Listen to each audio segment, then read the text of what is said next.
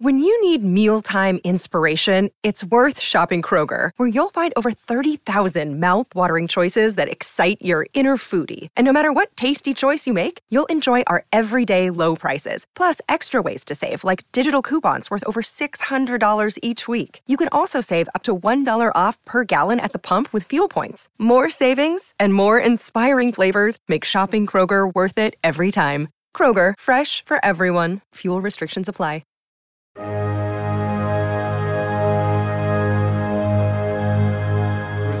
Recognition uh, in a year of spectacular achievement from all of the people in this room, our acting friends, our acting heroes. It means the world to us. We know how lucky we are, and we are grateful, and we are humbled, and we are proud not just to be in Mr. Nolan's masterpiece, but proud to be in your company. Thank you so much. Hello, everyone, and welcome to the Next Best Picture podcast. I'm your host, Matt Negley. The time of recording is 10:23 p.m. on February 24th, 2024.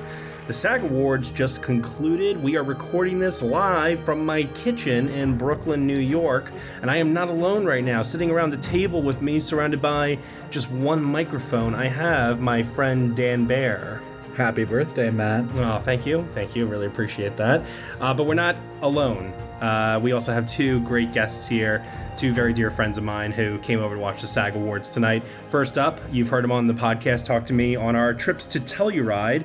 It is my friend Jorge J. Don Birnam on Twitter. Hi. Happy birthday, Matt. Thank you, buddy. And then also, you probably know him from the Film Experience, one of the all time great award season websites out there. Nathaniel Rogers, everyone. Hey, Hey, buddy. Happy birthday. Thank you again. So, uh, the SAG Awards just concluded a few minutes ago. Uh, we had some interesting developments, I think, in this final push for award season. Voting is still going on right now until Tuesday evening. So, why don't we start off first with uh, the developments in the supporting races? There really weren't any. what developments? Divine Joy Randolph and Robert Downey Jr. continue their sweeps through the season, winning Critics' Choice, Golden Globe, BAFTA, and SAG. I guess really the only question that's left on anyone's minds two things. One, are there any challengers for either of them? And two, do you think they deserve it? No challengers. Um, I think Divine. Am I saying it right? I think she, Da'Vine. Da'Vine. I think Yeah. she is wonderful. I think she deserves it. Um, Robert Downey deserves a career nod for me, but I think Mark. I mean, he's not even nominated, but Willem Dafoe should have won the SAG. So for the Oscar, I probably would go for Mark Ruffalo. Um, but I mean, Robert's good. That's my that's my two cents. Um, I would say of the nominees, I always have to preface with of, Of the the nominees, nominees. Yes, Yeah. yeah. Uh, because the acting nominees were not so pleasing to me this year. um, I think Da'Vine uh, deserves it of the five that were nominated, but it's a strange Best Supporting Actress list, I think. And of of the men, I would vote for Ryan Gosling in a heartbeat. I actually feel the same as Nathaniel. I would vote for Ryan Gosling in a heart. That was my favorite performance, male or female, this year, lead or supporting. But in terms of the Oscar, yeah, there's absolutely no doubt in my mind that Robert and Dave Da'Vine are going to repeat. And I will say they are not undeserving. So I personally would vote for both of them, and I'm totally okay with the wins. In terms of challengers, I still think uh, if there is a number two to Downey, it it probably is Gosling, but there's been no signs of that obviously throughout the televised awards. And with Da'Vine, I honestly don't even know who's number two to her. I really don't. Yeah. Now, if Lily Gladstone had, you know, gone supporting instead of lead, this race would be, I think, a lot more interesting. But it's a steamroll. It is a sweep, and this is going to repeat at the Oscars. And I, I think that's fantastic for holdovers to get a representative win with Da'Vine Joy Randolph. Downey, you know, at the end of the day, it's like I, I understand the career aspect of it all, but at the same time, it's like here's a guy who everybody like pigeonholed and thought, okay, you're forever the studio go-to guy. You're never going to stretch yourself as an actor or do anything interesting like ever again with your career. I mean, Dolittle followed his run in the MCU. Let's not forget here. So he has said multiple times, like his work with Nolan on this uh, in Oppenheimer really rejuvenated his career and kind of like got him back with like making interesting choices as an actor and kind of pushing himself again. And I think people are just both celebrating the work that he has done that has come before this and also celebrating this hopefully new trajectory. He's got that new uh, television series with Park Chan Wook also coming out too. So it's nice to see Downey like back in this pre Marvel mode before obviously his entire life changed. Uh, I mean, I get what you're saying, but I also think it's strange that award season always wants to reward people who finally start acting again. Whereas we were Jorge and I were talking about this earlier, like people who are routinely excellent get taken for granted constantly. Yes. Yeah. And so if if somebody just phones it in for a while, I'm not saying he phoned in his Marvel performances because I, I do think he was great as Iron Man, but it, it's like if if you routinely aren't interesting, if you are suddenly interesting, everybody wants to give you an award. Whereas someone like Carey Mulligan, we were mm-hmm. like, they're never going to win because they're great every time. Or even Or Mark Willem Ruffalo. Dafoe. Or Mark Ruffalo. Mark Yeah. Ruffalo, Willem Dafoe, all of those Annette two. Bening. And And that yeah. It's just to me, I've you know, did you? I'm sure everyone noticed that people were making up words at the sa- words at the SAG, so I've resignated myself.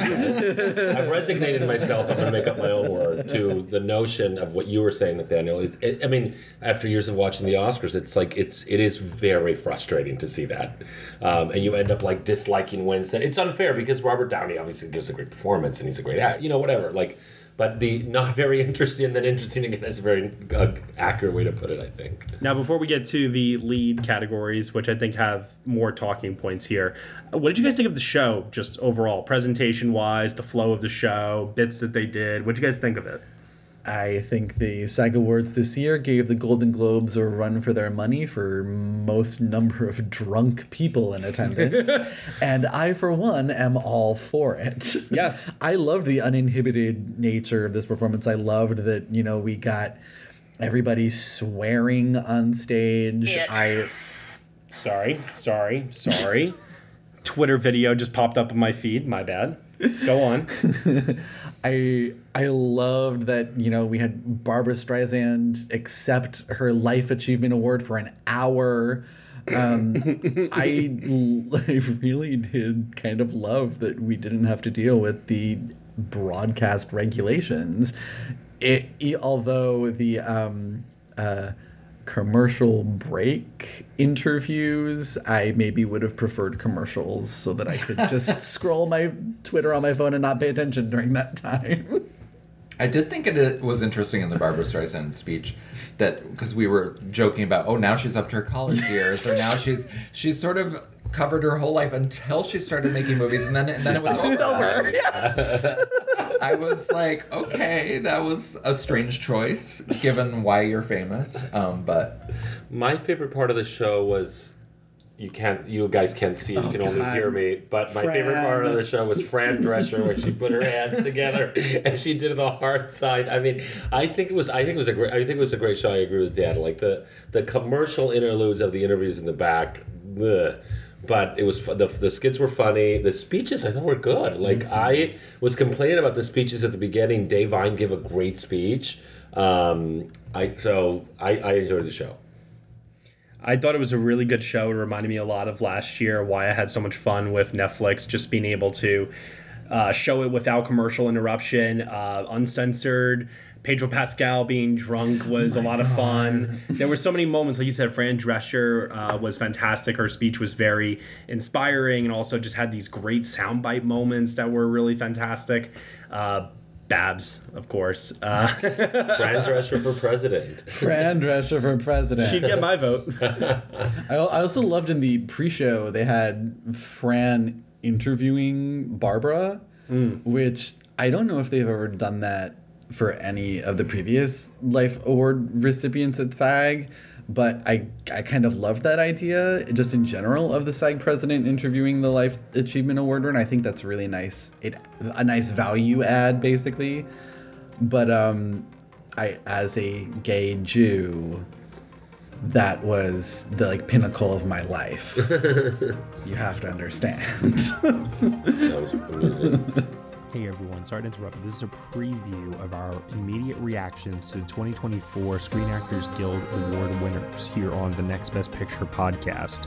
In order to get the full reaction, you will have to head on over to Next Best Picture's Patreon, where for $1 minimum a month, you'll get the rest of this episode and other exclusive podcast content from us as well.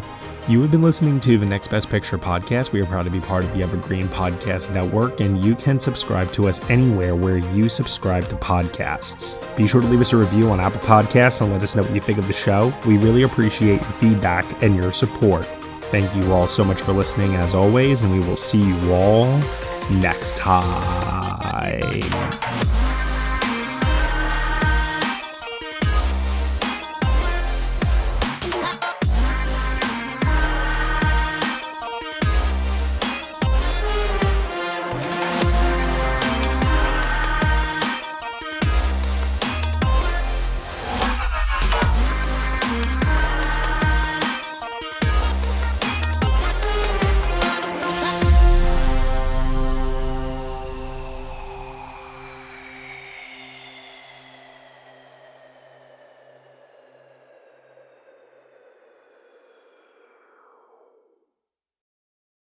Hey, there. I'm Hannah. And I'm Audrey. We are a sister filmmaking duo and co hosts of Sleepover, Cinema, our show where we analyze the films that created the collective unconscious of the girls, gays, and theys of the late 90s and early 2000s. Princess Diaries, The Cheetah Girls, Aquamarine, Cinderella, the one starring Brandy. We haven't stopped thinking about these movies since we first saw them, and we want you to rewatch them and review them with us. Are these movies as bad as critics would have us believe? Do we even care if they are? We are always unpacking that very question on Sleepover Cinema. Check out Sleepover Cinema wherever you get your podcasts or at evergreenpodcasts.com. See you soon.